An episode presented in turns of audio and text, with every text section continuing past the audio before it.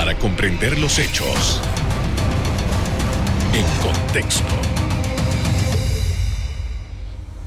Muy buenas noches, sean todos bienvenidos y ahora para comprender las noticias las ponemos en contexto. En los próximos minutos hablaremos de la situación de eh, los reportes de incremento en la comisión de delitos en el país y la percepción de inseguridad. En los medios de comunicación tradicionales y en las redes sociales se presentan a diario un conjunto de hechos que revelan situaciones que implican hurtos, asaltos, estafas, balaceras, pandillerismo y homicidios, entre otros actos ilegales. El incremento de los casos delictivos en el país genera intranquilidad en la población. Las autoridades indican que Panamá enfrenta uno de los escenarios más complejos para combatir los crímenes y garantizar la paz en la ciudadanía. Hemos hecho trabajo sobresaliente, con mucho esfuerzo con el Ministerio Público en Colón, el área de Panamá Oeste. Ahora tenemos un pequeña alza en lo que es San Miguelito, el área este, que vamos a atender como siempre lo hacemos responsablemente. Somos los mismos hombres, no hay más y lo, lo vamos a atender. Y así lo estamos haciendo en cualquier escenario que tenemos en Panamá lo estamos haciendo responsablemente. Panamá, Colón, Panamá Oeste y el distrito de San Miguelito son las áreas que registran mayor cantidad de actos violentos. Este no es un trabajo solo de la Policía Nacional y de los estamentos de seguridad. Este es un trabajo de todos y cada uno de los que residimos en este país. La seguridad no es de uno, la seguridad es de todos. Y los invito a que nos acompañen. Porque si todos unimos fuerza, el trabajo se hace más fácil. Según datos del Ministerio Público, Panamá cerró 2020 con 500 homicidios, un 4,16% más que en 2019, mientras que el primer semestre de 2021 cerró con 275 asesinatos, un 2,23% más que el año anterior. Bien, de acuerdo con estadísticas del Ministerio Público, el 87% de las denuncias recibidas en el mes de junio en el sistema penal acusatorio por delitos ocurridos en el primer distrito judicial corresponden a las provincias de Panamá y Panamá Oeste. Los números del pasado mes nos indican que la mayor cantidad de denuncias están relacionadas con hurtos, robos y estafas. Fueron 1.176 delitos contra el patrimonio económico, hubo 1.122 denuncias contra el, contra el orden jurídico familiar que incluye violencia doméstica y maltrato a menores. Se recibieron 767 denuncias de delitos contra la seguridad colectiva, que incluye drogas y delincuencia organizada. Fueron 682 denuncias de delitos contra la vida y la integridad personal, que incluye homicidio y lesiones personales hubo 267 denuncias de delitos contra la libertad e integridad sexual, que incluye violación y explotación sexual comercial. Desde el punto de vista sociológico, los especialistas indican que es necesario trabajar más para crear un vínculo entre las comunidades y la policía con el fin de mejorar la seguridad. El pie de fuerza ronda por 14 mil, 15 mil efectivos más o menos, creo esto, y te mencionaba también pues, que en las comunidades, sin duda alguna, hay que retomar la cuestión de la prevención, o sea, la prevención y el vínculo entre eh, la fuerza policial y las fuerzas comunitarias. Si eso no se da, si no hay esa unión, si no hay esa recomposición del tejido social organizativo, que sea la propia comunidad que, se, que se empodere y que se haga cargo también de su seguridad ciudadana, el policía también se va a convertir en un elemento de vulnerabilidad. O sea, son seres humanos también, son personas que tienen un salario que van a trabajar 8 horas, a veces más, 10, 12, 14 horas, y que también tienen limitaciones. Otro de los elementos que el Estado tiene que considerar en el tratamiento de lo relativo a la inseguridad es su política penitenciaria, un aspecto que cada cierto tiempo tiene crisis. Yo pienso que el tema penitenciario es un tema que como tema constitucional que se consagra, el Estado es principal responsable frente al tema de protección de los asociados frente a los que son victimizados por la ley y también garantizar la resocialización de aquellos sujetos. Nosotros hemos venido en este país postergando esa responsabilidad. El Estado tiene la garantía y tiene, el tiene la responsabilidad de a través de la ley 55 del 2003 generar una serie de políticas y de acciones que respondan a que el sistema penitenciario le dé garantía de resocializar, a una población y darle también aquella, eh, aquel trato, aquel tratamiento que responda a los estándares de las reglas mínimas que garantizan el derecho de los privados de libertad. En una reciente entrevista con la agencia EFE, el ministro de Seguridad Juan Pino afirmó que Panamá es y será siempre un lugar seguro, que cuenta con una fuerza pública comprometida. Es momento de hacer una pausa, pero al volver hablamos sobre los niveles de delincuencia en Panamá y las políticas al respecto. Ya volvemos.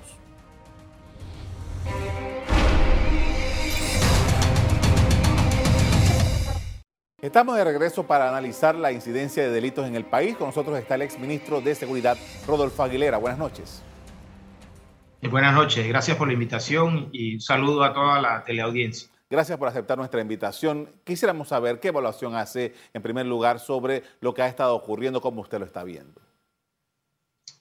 Mira, en el año 2013, en el gobierno Martinelli, 700 homicidios anuales, en el año 2016, cuando yo estuve en el Ministerio de Gobierno, se redujo de 700 a 390 aproximadamente.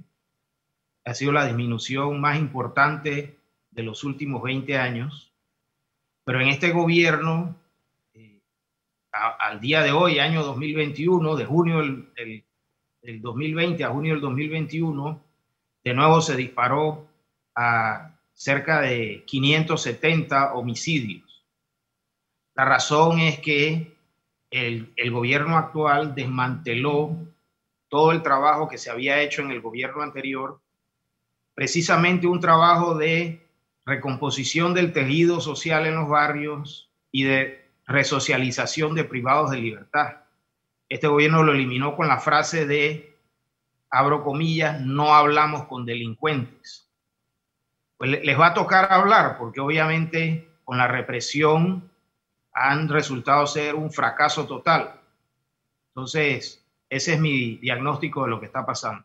Ahora, tomando en consideración lo que, lo, que está sucediendo, porque aunque las autoridades eh, dicen que eh, esto está en control y que eventualmente pueden llegar a diferentes comunidades y aplacar el asunto, eh, cada cierto tiempo, como quiera que sea, cada cierto tiempo, es, esto es como una montaña rusa, que hay, suben los casos, bajan los casos, pero ahora, además de, eso, eh, nos estamos enfrentando a una situación económica muy complicada que puede ser un elemento que puede motivar a actos de, delincuencia.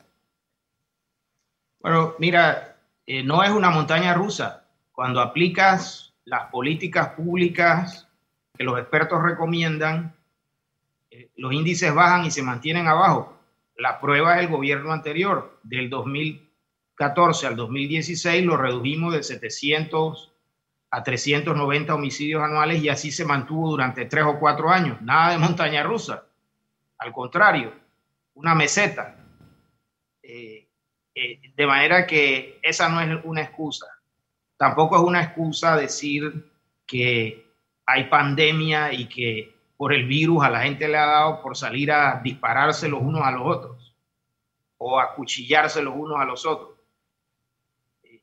Uno no, uno no mata por hambre, uno no mata por desempleo. Quizás uno roba por hambre, uno roba por desempleo, pero no mata. Esos homicidios son falta de una política de seguridad ciudadana integral. Mire, los expertos eh, recomiendan atacar el delito con cuatro brazos. La prevención primaria, que va dirigida a, lo que decía el sociólogo hace un rato, recomponer el tejido social, ir donde ese niño de 10 años en el barrio de riesgo, que su madre se dedica a la prostitución, que su padre biológico no lo ha reconocido y está preso, y buscar la manera de intervenirlos y reconducirlos por el camino correcto. Pero que han, que han dicho las autoridades, no, esa mujer es de mala vida, no hablamos con ella. Esa es prevención primaria. Prevención secundaria, ¿cuál es? Ir a donde los jóvenes que están en conflicto con la ley y que aún no sido, han sido judicializados. Intervenirlos, darles tratamiento psicosocial, entrenamiento vocacional y oportunidades de empleo. Eso lo abandonó este gobierno porque ellos dicen que a los malos ellos no les van a dar ningún tipo de intervención psicosocial. Y tampoco hacen prevención terciaria, que es ir a, a los centros de privado de libertad y resocializar, como dijo el criminólogo que habló hace un rato. No es una eh, discrecionalidad del gobierno decidir si va a, aplicar alguna de esas tres tipos de prevención. Es un deber legal hacerlo y no lo están haciendo. Y eso ha provocado la mortandad que estamos viviendo actualmente. Esos muertos en exceso del monto, el número de muertos que dejó el gobierno pasado, esos muertos son responsabilidad política de este gobierno. Están haciendo un muy mal trabajo.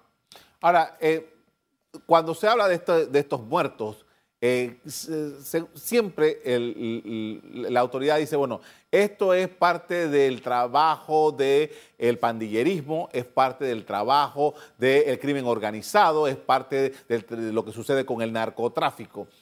Sabiendo que estos son unos delitos muy grandes y que tienen unas extensiones muy amplias que no son, eh, a veces no se quedan solamente en Panamá, sino que tienen ramificaciones en el exterior. ¿Cuál es la política para seguir con esto, estas acciones del crimen organizado? Yo, no culpo al ministro Pino porque el ministro Pino al final del día es un militar y él es un agente de la autoridad y él como militar o como policía está obligado a ejecutar las órdenes que le dan. Yo culpo es a los civiles del gobierno que son los encargados de diseñar las políticas públicas que el ministro va a ejecutar.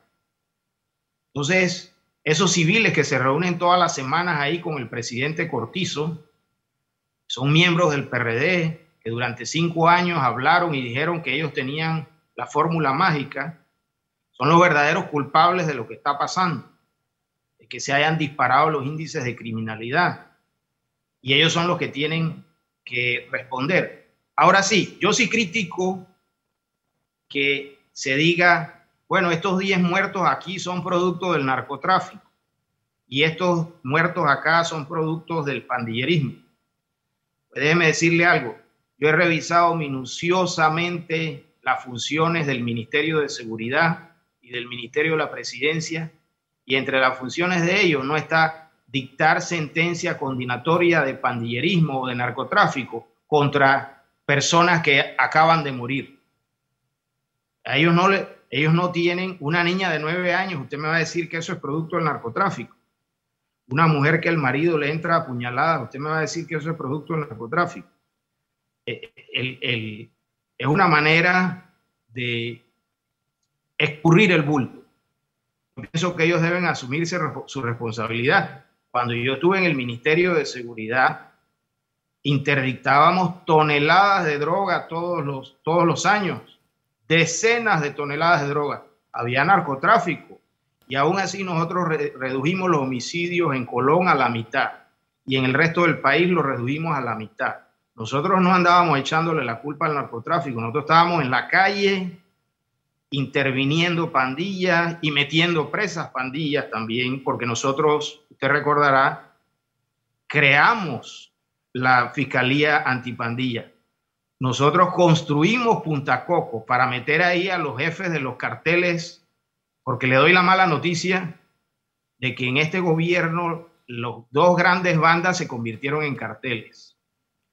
De manera que este gobierno tiene que hacer el trabajo y tiene que reconocer que la represión sola no funciona. Tiene que agregar la prevención primaria, secundaria y terciaria. Y si no lo hacen por orgullo, porque no se quieren comer sus palabras, entonces tienen que asumir la responsabilidad de todos esos muertos. Con esto vamos a hacer una primera pausa para comerciales. Al regresar, seguimos hablando sobre la situación de la delincuencia en Panamá. Ya volvemos.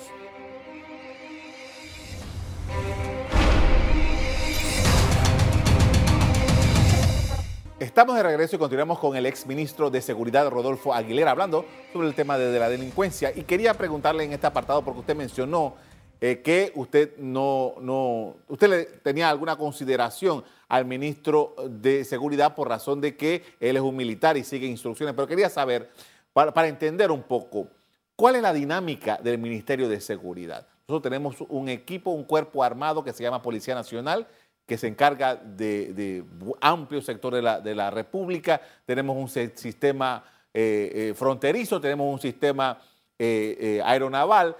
¿Cuál es el área de responsabilidad? ¿Qué es lo que hace el ministro con estas fuerzas si realmente tiene injerencia en las políticas que se desarrollan ahí?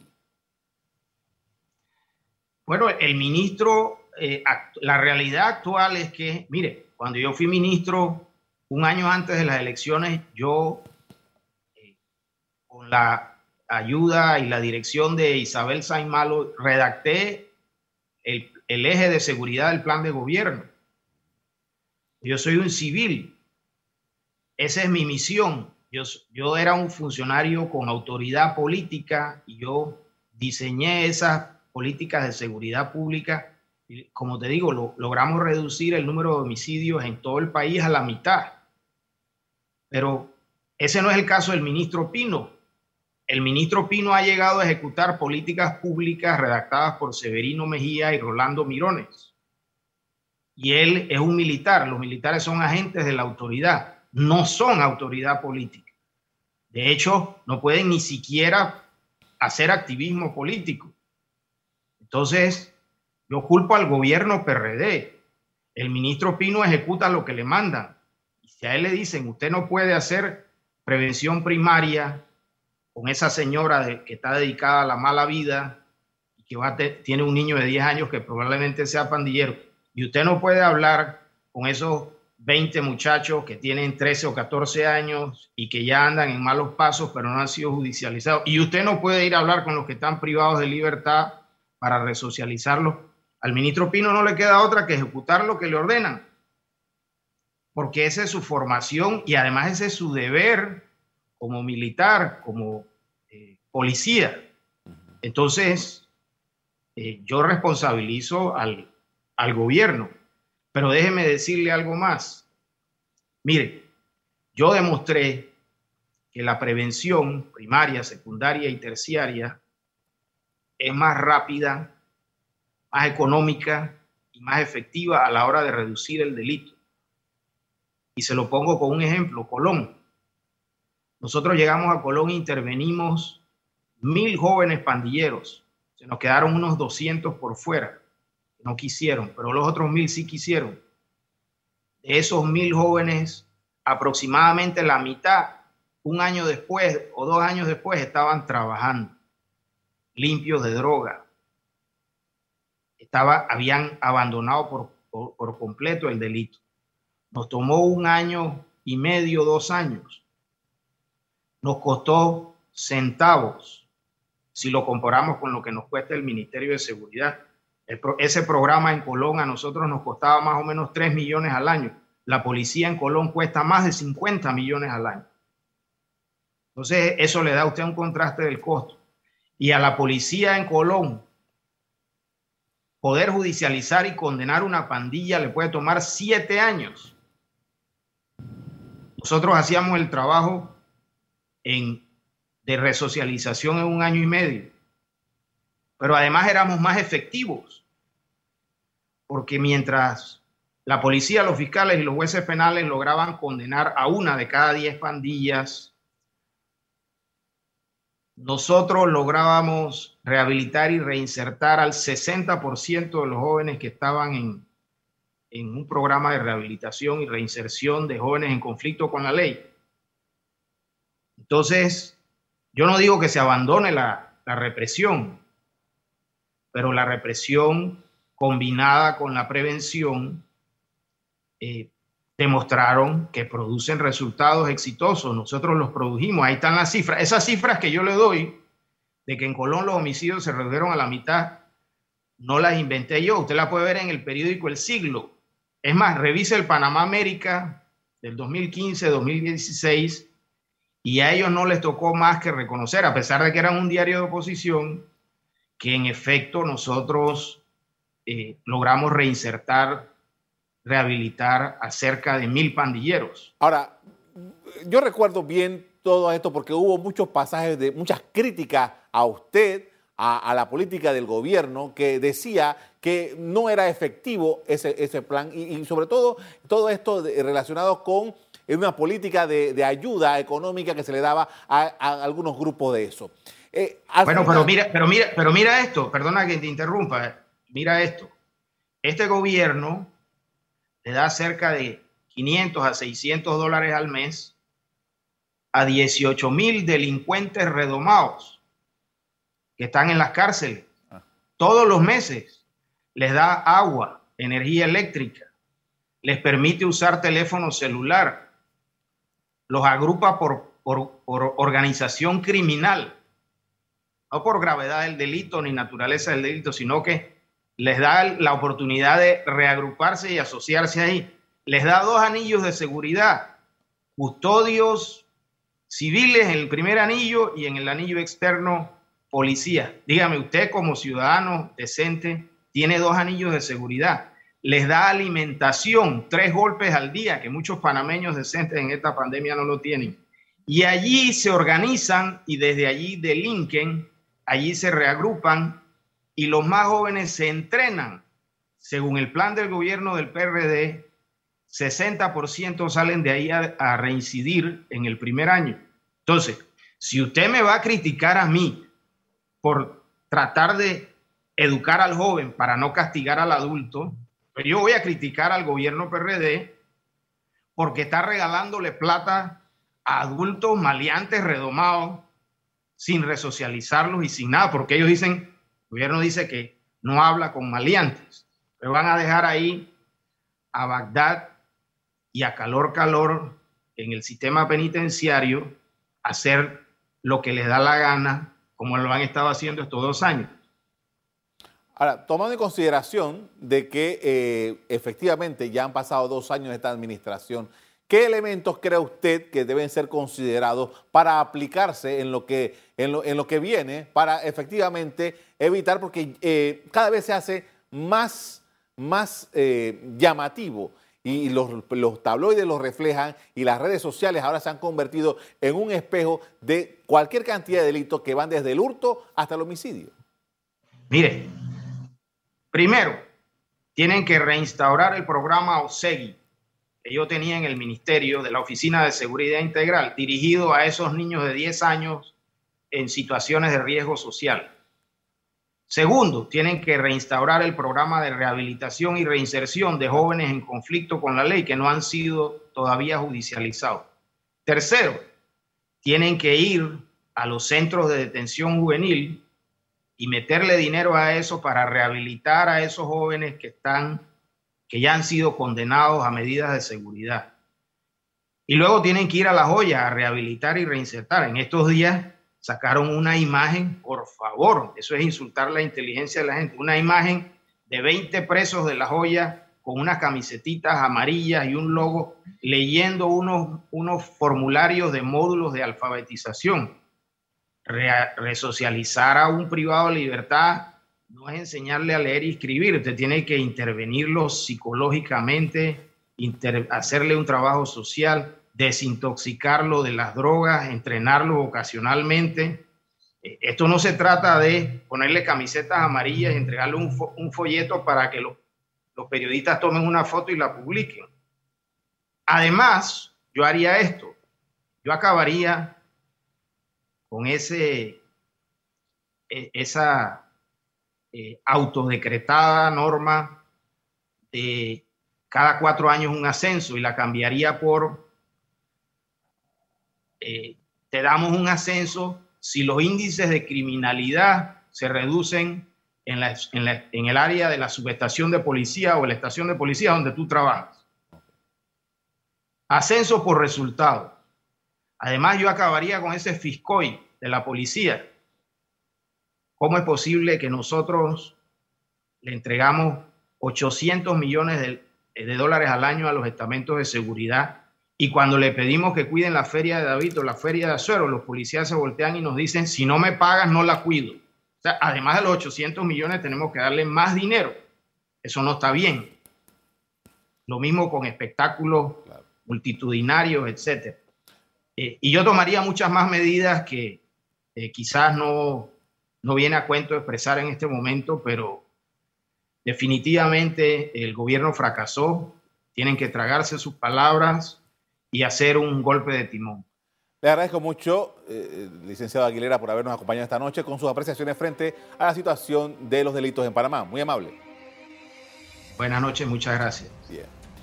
Hace un par de semanas se conoció que el 63% de los encuestados por la firma Gallup Panamá asegura que el crimen y la delincuencia en el país han aumentado. Hasta aquí el programa de hoy. A usted le doy las gracias por acompañarnos. Me despido invitándolos a que continúen disfrutando de nuestra programación. Buenas noches. Bye.